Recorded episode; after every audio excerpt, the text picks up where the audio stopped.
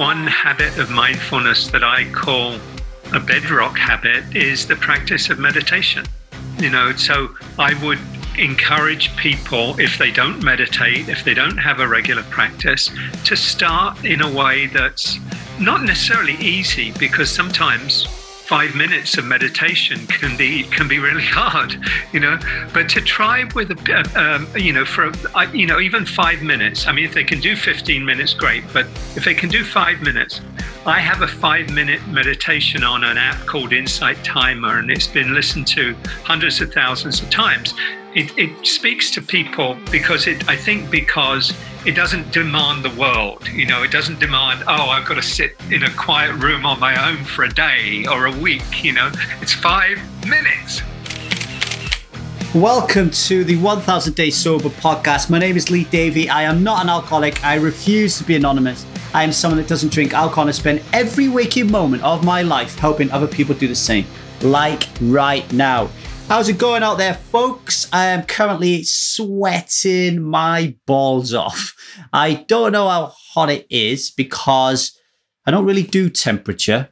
Do do do any of you have that thing where there's just something that you don't know nothing about, and it, and it doesn't matter how many times someone tries to tell you that thing, you block it off. Uh, so, for example, I have no idea if we revolve around the sun or if the sun revolves around us. I don't know what temperature is. I don't know how to define cold, hot, and warm. I don't know dis- distance. I couldn't tell you six feet from 10 feet. Like, I don't know. It's like weird, right? So, yeah, I don't know how hot it is, but I'm boiling. I have to shut this door and uh, keep the air conditioning off because it's too noisy when I'm doing these podcasts. And I've just come off a, a meeting, uh, an online support group meeting. So we've been talking for like 90 minutes and I'm, I'm really hot and sweaty. But bear with me for a little bit and, uh, and then I'll get off and leave you in the capable hands of our guest. I did say that I'd just come off uh, a, a group meeting. As you know, with lockdown right now, any of you who used Alcoholics Anonymous or other, you know, physical meetups in order for you to deal with your uh, dependence on alcohol, uh, are kind of up shit creek without a paddle right now because you can't really meet, although a lot of places are now starting to relax. Um, so that allows the online space to really shine, really, and really extend a hand and help you out. And the way that we've done that at 1000 Days Sober is every Monday and Wednesday. Uh, the time is going to change in the future, and I don't know what time that is going to be, so I'm not going to tell you what the time is. But every Monday and Wednesday, we meet, right? And that meeting is extended to everybody on Strive and everybody in the world outside of Strive. It's free, you don't have to pay anything. And um, yeah, you turn up and we have a good chat. And so if you want to be a part of those online meetings, please go to www.1000dayssober.com and sign up to our email list. And I'll, I send an email out every Sunday and every Tuesday reminding you and giving you the link to join. And We've just been on there for 90 minutes. It was six of us. We had a really good time. And that might sound strange because we had a very melancholic time. We're sad and we were vulnerable and we were courageous and we were brave and we were humorous and we were funny and we held space for each other and we saw each other and we heard each other and we gave help and advice to each other and we had empathy with each other and that's what we do. We, you know, we kind of go around the group and we ask people how they're doing and we listen to them. And it's really, really, these things are really essential. They're really essential because we have to get comfortable with being uncomfortable, folks. If we want to go 1000 days sober, if we want to eradicate this poison from our lives, we have to get comfortable with being uncomfortable because it's the uncomfortable uncomfortableness of life that aspect of it that we can't handle is the reason why we numb, is the reason why we run to this thing. Okay. We need to stop doing that. We need to feel and understand that we can handle uncomfortableness because it's just natural part of human life. And we're designed to be able to, to cope with it. Um, we're not only designed to be able to cope we're designed to smash it. We're very, very good at being uncomfortable. And even those of you who are uncomfortable with being uncomfortable, if you was to think and write down five moments in your life when you were the most uncomfortable you've ever been, you got through it. And you might even get through it and be really proud of yourself that you did. It is massively, massively important. It is difficult to get there, but if you're turning up regularly at an online support group like we have at 1000 Days Sober, or a live support group, or you're a member of some forum like Strive and you're writing and sharing on a regular basis, it becomes easier and eventually it becomes natural. When people say to me, Lee, you're beating yourself up. Lee, stop being so hard on yourself. I'm not. I'm not beating myself up. I'm not being too hard on myself. I'm being vulnerable. I'm giving you a gift. That's something I, I learned from Alain de Botton this past week. That when you're sharing with someone, when you're being vulnerable, it's a gift for someone.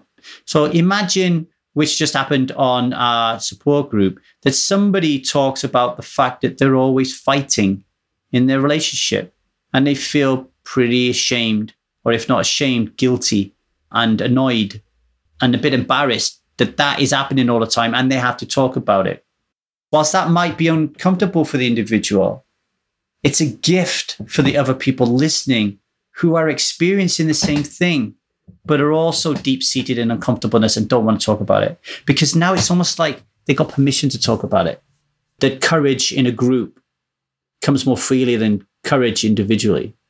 So I really do encourage you to join our email list and come and have some fun being sad as fuck on our uh, weekly meetings on Mondays and Wednesdays and join Strive as well. And if you do join Strive, you know, we're giving a free month away to you. It's normally £40 subscription. And for that, you get Strive access, access to all our amazing coaches and ambassadors, and you get access to all of our workshops and uh, online meetings and all that kind of stuff, including the 1000 Day Sober Experience, which we run four times a year and has over 200 uh, different lessons designed to, to create this person who no longer drinks alcohol and builds rockets and flies to Mars, lives a fulfilled life, right? But we are giving that experience away for a month, and that gives you the opportunity to not worry about money, to just invest in yourself and to really dive into our personality, our philosophy, and whether or not you even like us or not. And if you don't, you can leave. And if you do, you'll realize that £40 a month is a fucking steal when it comes to changing your life, right? So head over to www.1000dayssober.com and uh, sign up to get your free month. You'll find how to do it there. If you can't find it, get stuck, email me at truthboutalcohol at gmail.com. Now, uh, just before we get on to our guest, just to let you know, we have changed the name of the podcast. It's no longer the Alcohol Addiction Podcast. It is the 1000 Days Sober Podcast. Um, but that's not all that we've changed. We have a podcast page over at uh, 1000dayssober.com. It's currently uh, under renovation, um, but it's still working 90% of the time accurately and it's, it's soaked in value. So please check it out.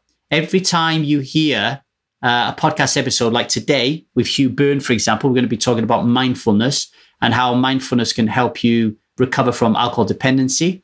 If you want to learn more about Hugh, you want to learn more about the topic of mindfulness and alcohol, and you want to learn about what we were talking about in greater depth, then when you go to our website and click on the podcast page and find the link for my conversation with Hugh, you will receive the best show notes in the business, really top quality show notes. Uh, you will receive receive a full transcript of that conversation so you can read it. And best of all, you will receive a special workbook.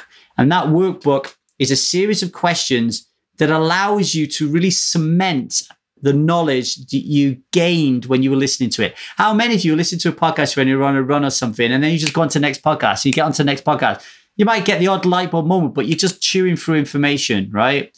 Well, this workbook allows you to get centered and to be like, wow, okay, this is what this podcast was about. This is what I'm going to learn. Because remember, podcasts are education and inspiration. They're not just something you just listen to for the sake of it. All right. It is for education, inspiration. So be educated, be inspired. Go to www.1000dayssober.com and click on the podcast page and download that workbook. Okay. Well, don't download it. We'll send you an email giving it to you. Anyway, that's enough for me. On to our next guest, Hugh Byrne. He has been on the show before, long, long, long, long, long time ago. I love this man. He's got beautiful energy around him. So please go back and listen to his uh, original conversation that I had with him many, many years ago. But he's back on now. Hugh is an expert and author in the field of mindfulness and positive habit change. He's a senior teacher with the Insight Meditation Community of Washington and Garrison Institute's contemplative based resilience for humanitarian aid workers responding to refugees' crises across the Middle East. Hugh's mindfulness and meditation offerings are driven by the vision of helping people shift from autopilot towards behaviors that create greater happiness and freedom of the heart. And how many of us drink alcohol because we're on autopilot, right? Hugh has been practicing teaching and guiding trainings, workshops, and intensive retreats for 20 years within the US and internationally, particularly now online. And Hugh is trained in and teaches mindfulness based stress reduction and mind body somatic experiences approach to healing. Hugh also has a law degree from London University and a PhD from UCLA and worked for more than two decades in the field of human rights and social justice. He's also the author of The Here and Now Habit, which is what we talked about in our first interview, and now the habit swap. Trade in your unhealthy habits for mindfulness ones uh, for mindful ones. This is a short and sweet conversation. We talk for about 30 minutes about mindfulness and alcohol. Hope you really enjoy it. And if you want to get a question to hugh then just send me an email at the truth about alcohol at gmail.com please rate and review the show and the best thing you can do today is tell somebody else to listen to it. Take care yourselves and keep on striving I like your plants. Uh, that's always a nice look behind. You nice. like my plant? They're actually. Let me tell you a secret. We are on air, Mister Byrne, but the, these plants here, they're, they're my mother-in-law's. Ah. I don't own a home, but I tell you what, when I do, I will just like I'll have so much green in there because the coronavirus lockdown for me is just like normal life.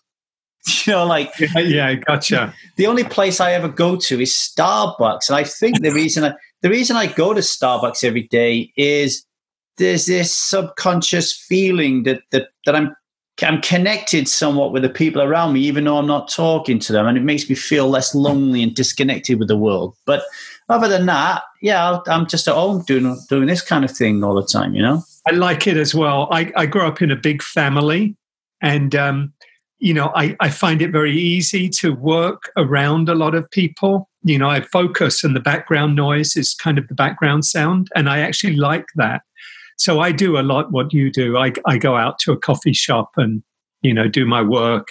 I've written a big chunk of two books in coffee shops. yeah, yeah, yeah, yeah, yeah. And, you know, it always makes me, uh, you know, I'm one of these people who struggles with this actually, Hugh. I, I'm obviously the only head that I'm in is my own. Yeah. And I yeah. can't I can't help thinking that what I'm thinking, everybody else is thinking. It's a real bad habit. Um, but yeah. one of the things I remember is when I was a drinker and I did the Myers Briggs personality assessment test, I was um, an extrovert.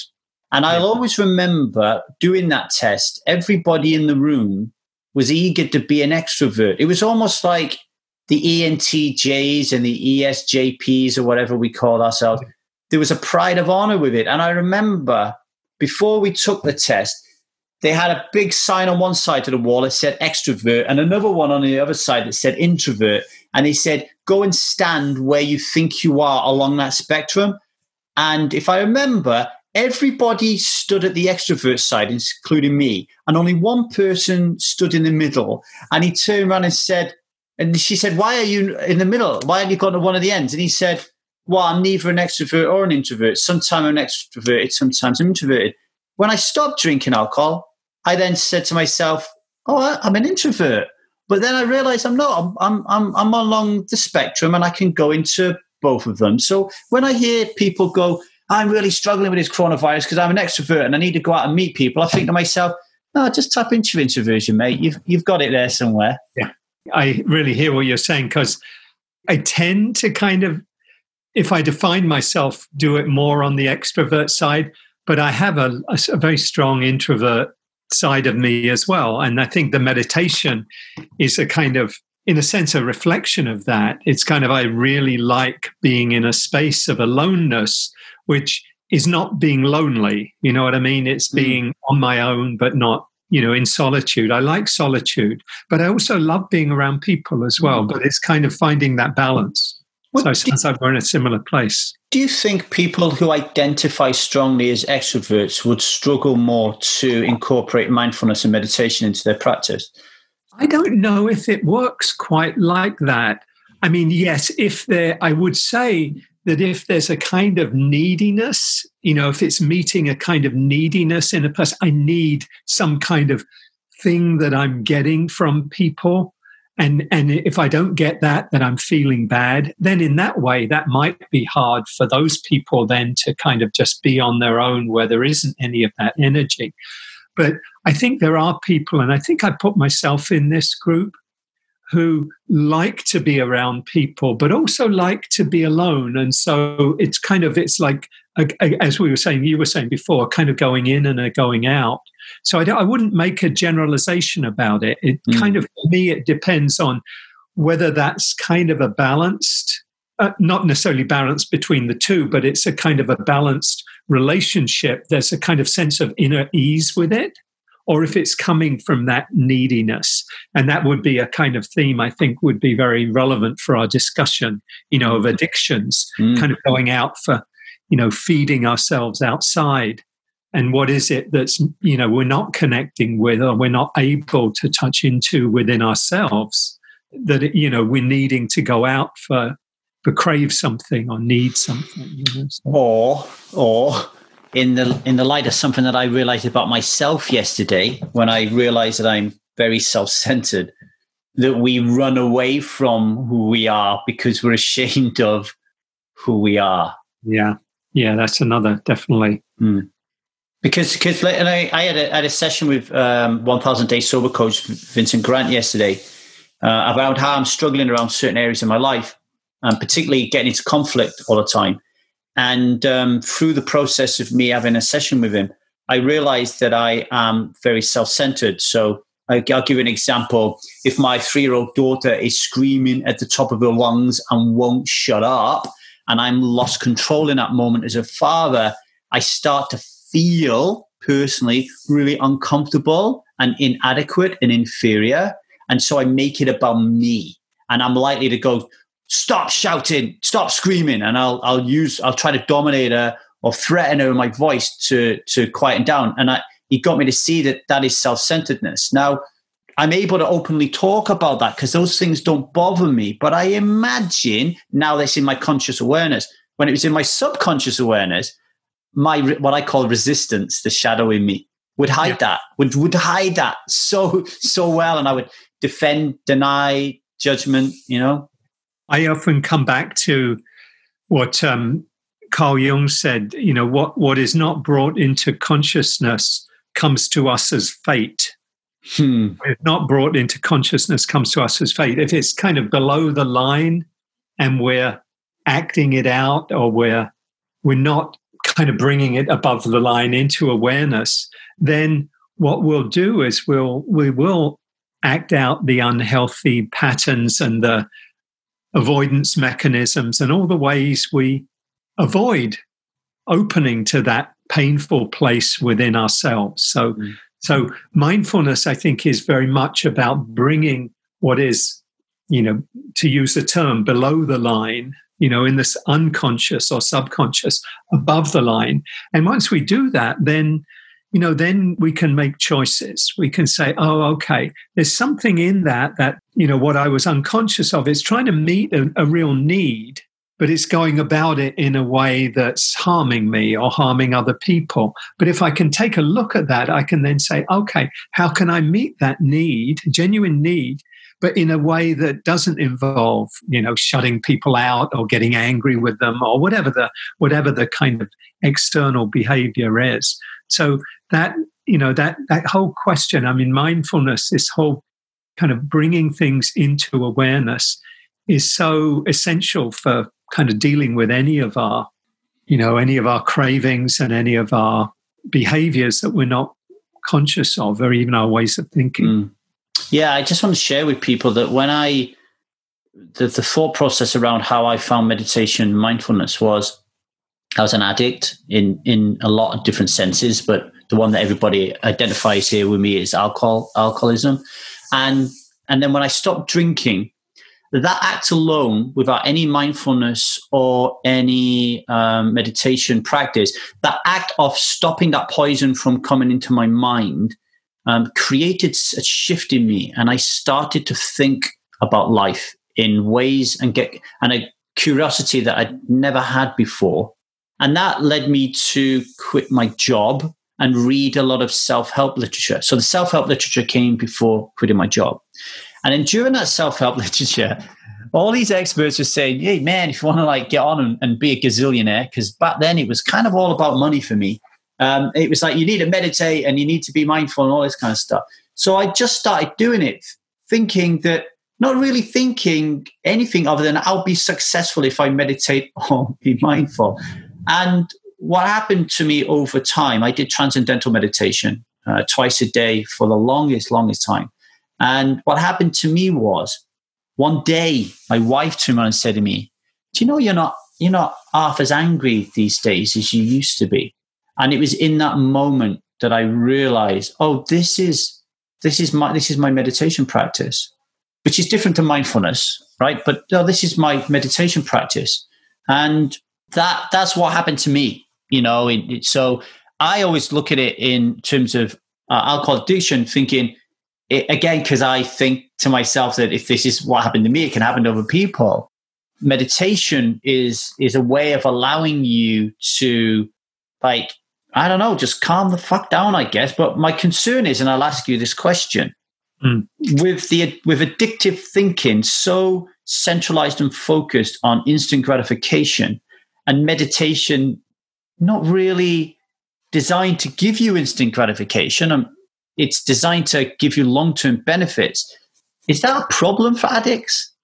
Really good question you know, I think at first, I think it can it may be challenging because you know if you're you're looking for the short term, you know, you're looking for the quick fix. Yeah, and particularly I think with mindfulness meditation, which is not about developing any particular states, but more about being present with what what you're feeling, really allowing yourself to feel what you're feeling. There has to be a willingness to feel what you're feeling, to actually experience something and it's often something it's often it's going to be something i mean necessarily i think uh, with addiction it's going to be something that's unpleasant because it's going to involve you know not necessarily you're not not forever necessarily but for this moment or these moments it's going to involve feeling unpleasant feelings because you know even for you know if, if you're feeling that like i want i want meditation is going to, mindfulness is going to say, okay, feel that feeling of wanting.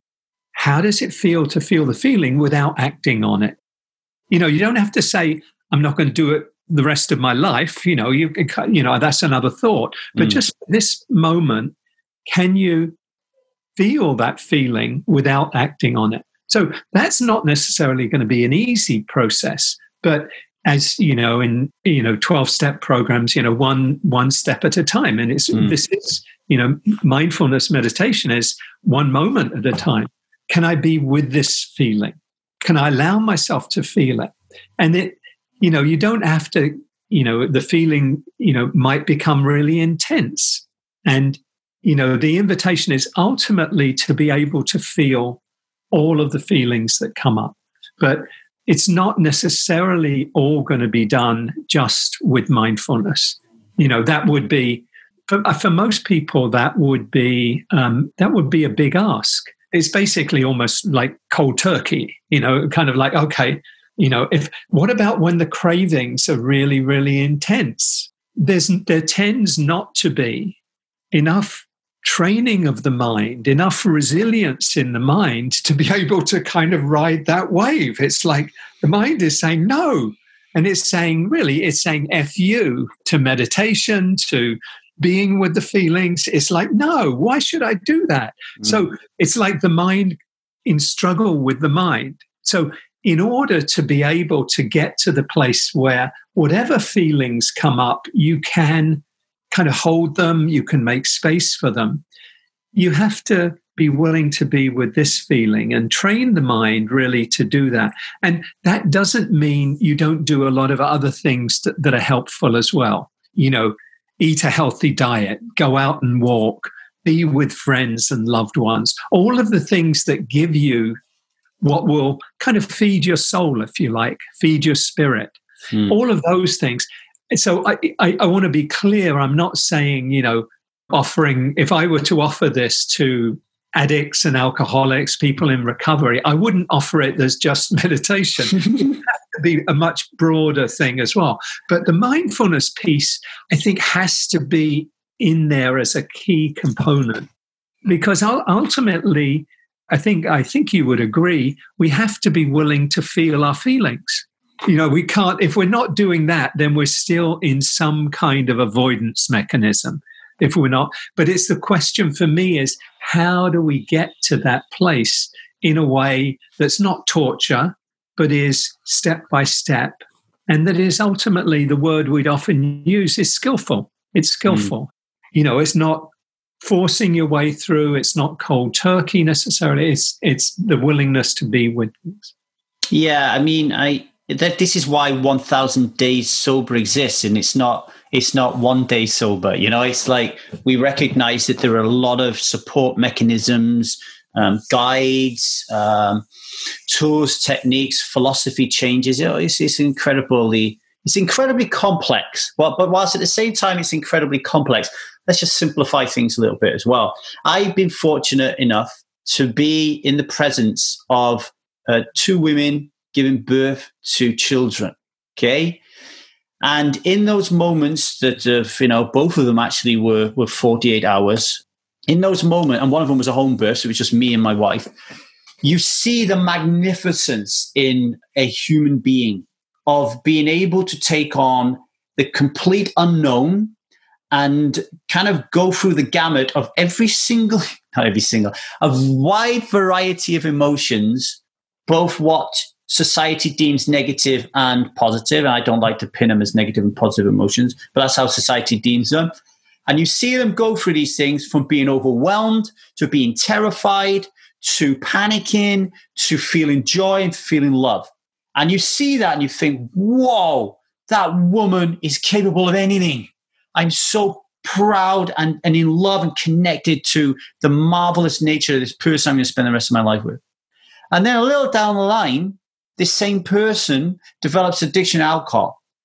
And now all of a sudden, they can't go through the five minute feeling of anxiety if they can't drink alcohol. That tells me that it's not a capability issue. It boils down to the desire to drink and get the perceived value is much greater than the desire to not be a drinker. Do you know what I mean? It, it's we need to face up facts and say, and this is one of the, the biggest milestone moments in 1000 Day Sober is, holy shit, I really, really, really love drinking alcohol. Let's forget all these things I think it does for me. A minute, I love it. And I need to come to terms with that before I can conquer it. I love it. And then for um, what's the next step after that, after the kind of acknowledgement that, you know, I love alcohol? The yeah. next step that we do is something called becoming the voice of resistance. So it's just just being aware that if I try to tell you to stop drinking alcohol and you don't want to, then you're not really going to listen to me and you're going to think of every excuse in the book to justify your reasons for drinking. So we become the voice of resistance and we ask people, what are all the reasons you should stop working with 1000 Days Sober right now? What are all the reasons you should tell Lee Davey to take a fucking hike? What are all the reasons that you should continue to drink? And these lists are massive. They're massive, you. You should see them, right? And then we just turn around and say, So what the fuck are you doing here for? Giving me money. Go yeah. and drink. Because it's actually making your life amazing, isn't it? And at that moment, the ones who go on get it. Holy shit if I keep doing that, I'm going to lose my wife. My kids are going to be like me. I'm going to die. I'm never going to matter to anything. And now all of a sudden, that pendulum of pain, pleasure, it switches. But we hope that we can skillfully get people there and that they have it within themselves to want to do that. But it's very yeah. difficult. Yeah. No, that sounds like a really, a very wise approach to doing it. And mm. I like that a, a lot. That yeah, because otherwise, otherwise, there's so, so, many ways in which we deceive ourselves. You know, oh yeah, I really wanna, I really wanna stop, but then if we're not, you know, surfacing those real underlying things that are that are there in our conscious mind or in our unconscious mind, then we're not being real. We can't really be real unless we really kind of look at things in the way that you're one the way you're doing. I think is a very helpful way of doing that. And this is why mindfulness is really important why I got you on for this quick interview because I don't want people to focus on the alcohol because it's it's not about the alcohol. Right. The reason that we value alcohol so much is because my mum died and I don't know how to get over it. Um, every time I look in the mirror, I see a pig because my dad used to call me a pig. I just mm. got fired from work. I'm fat. I'm thin. I just got this thing in my head telling me that I'm fucking useless, right? So um, I'm always arguing with my husband all the time. I think he's having an affair. These are the things that are driving us to drink. And they're the things that we need to work on, not the drink. Because if we fix the drink, folks, you're still going to have all these thoughts and feelings and you're still going to be really miserable. So let's work on your life. And then hopefully, while we're working on it, you stop drinking. So this is where mindfulness comes in, right? So if yeah. somebody is just at 1000 days sober and they, they think that they're screwed up and they, they are addicted to alcohol, what could they do, Hugh, to develop greater habits of mindfulness? What, what would your advice be? Well, one habit of mindfulness that I call a bedrock habit is the practice of meditation. You know, so I would encourage people, if they don't meditate, if they don't have a regular practice, to start in a way that's not necessarily easy because sometimes five minutes of meditation can be can be really hard you know? But to try with a um, you know for you know even five minutes i mean if they can do 15 minutes great but if they can do five minutes i have a five minute meditation on an app called insight timer and it's been listened to hundreds of thousands of times. It, it speaks to people because it i think because it doesn't demand the world. You know, it doesn't demand, oh, I've got to sit in a quiet room on my own for a day or a week. You know, it's five minutes. And most of us, unless we're really in dreadful, dreadful pain, can make it to five minutes. And in that five minutes, you can begin, even if it's you're brand new to this, you haven't done it before, you can begin to see things in yourself. You can begin to see your mind, how often it goes off into fantasy, into needing, wanting, craving, into worrying, into ruminating, all of these things. And hopefully, with a decent instructor, you know, a teacher who let you know that that's not a problem. As you know, it's not a problem. It's the mind, you know, it's our minds. It's not just my mind, it's your mind mm-hmm. as well, Lee. It's, it's all of our minds. This is what we tend to do.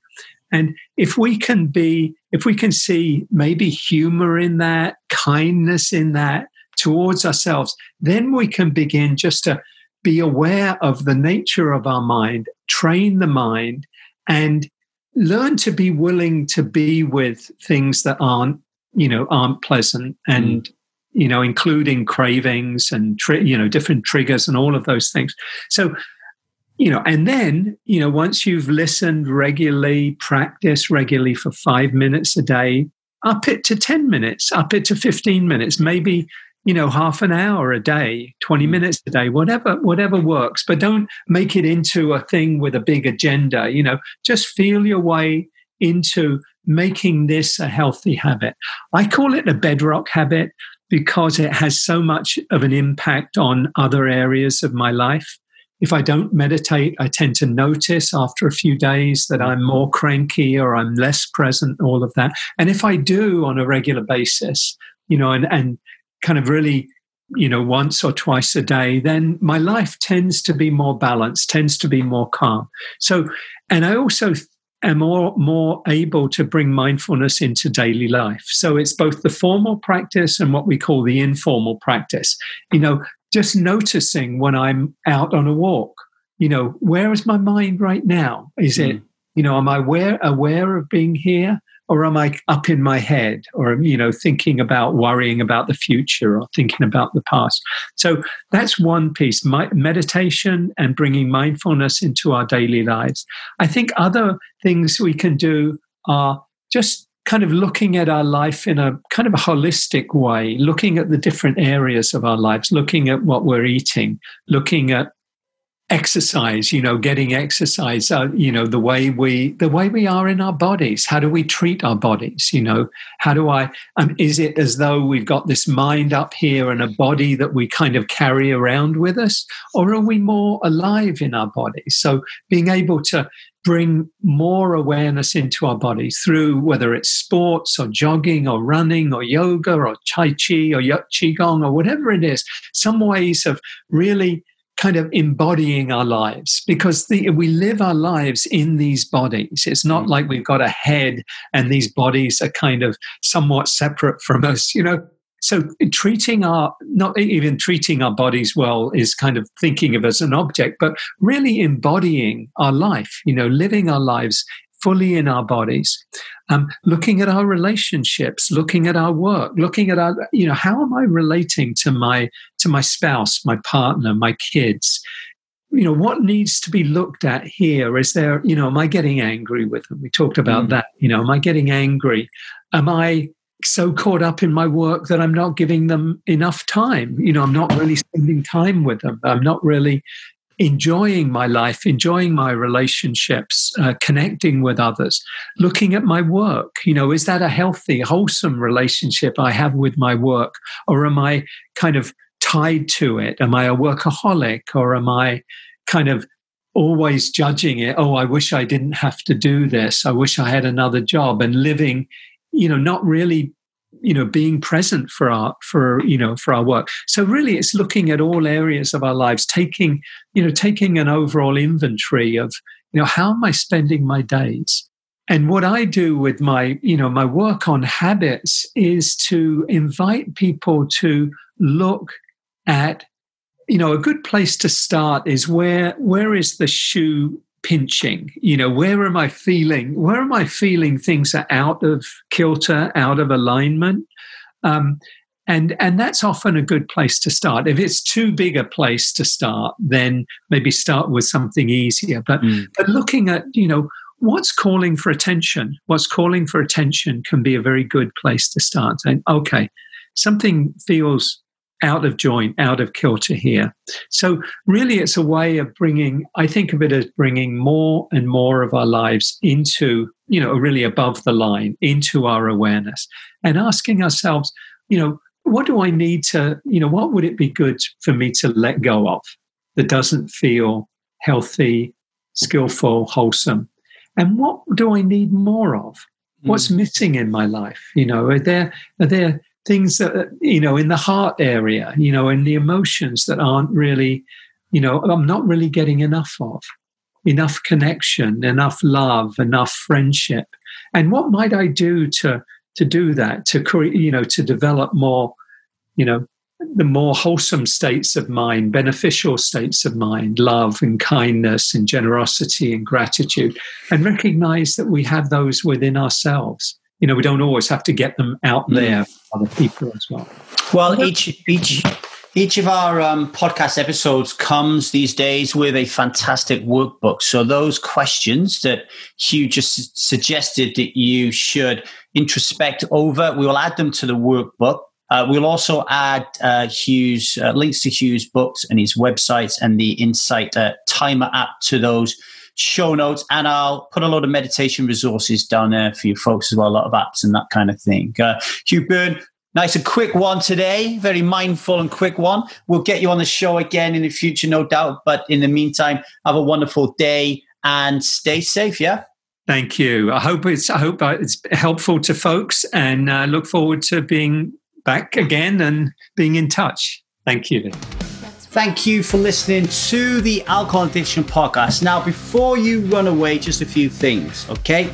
So, the next time we run the 1000 Day Sober Experience, our program that guides you and helps you to become 1000 days sober. So that's 2.7 years, folks, right? It's the only long term program in the world where we're with you constantly to help and guide you through the six stages of the Strive model for change. We get you through being stuck, we get you through thinking and the ambivalence around drinking alcohol, We get you through the research phase of making some change. We get you through the change. We manage you through that change. And then after that, with alcohol in the rearview mirror, we help you to evolve, to live a fulfilled life, to do that incredibly important post recovery work, which so many people, so many organizations out there dismiss or just don't even cover at all, right? So we got you back for 1,000 days. The next time we run an experience will be in July. But do not wait until then. The best thing that you can do right now is to get over to www.1000dayssober.com and sign up to be a member of Strive today. Okay, it is £40 a month subscription. That includes uh, the 1000 Days Sober experience, it includes uh, online workshop, it includes online meetings, it includes guidance from our ambassadors, it includes one on one meetings with our incredible Strive coaches who are uh, skilled at a vast array of important elements of your life that are going to drive up and increase your physical and mental health. And by joining now, you get used to the environment, you get used to the community, you get used to the people, and you, when by the time July comes along, you'll be firing on all cylinders, kind of roaring to get into the 1000 days sober experience. So do that today, really, really important.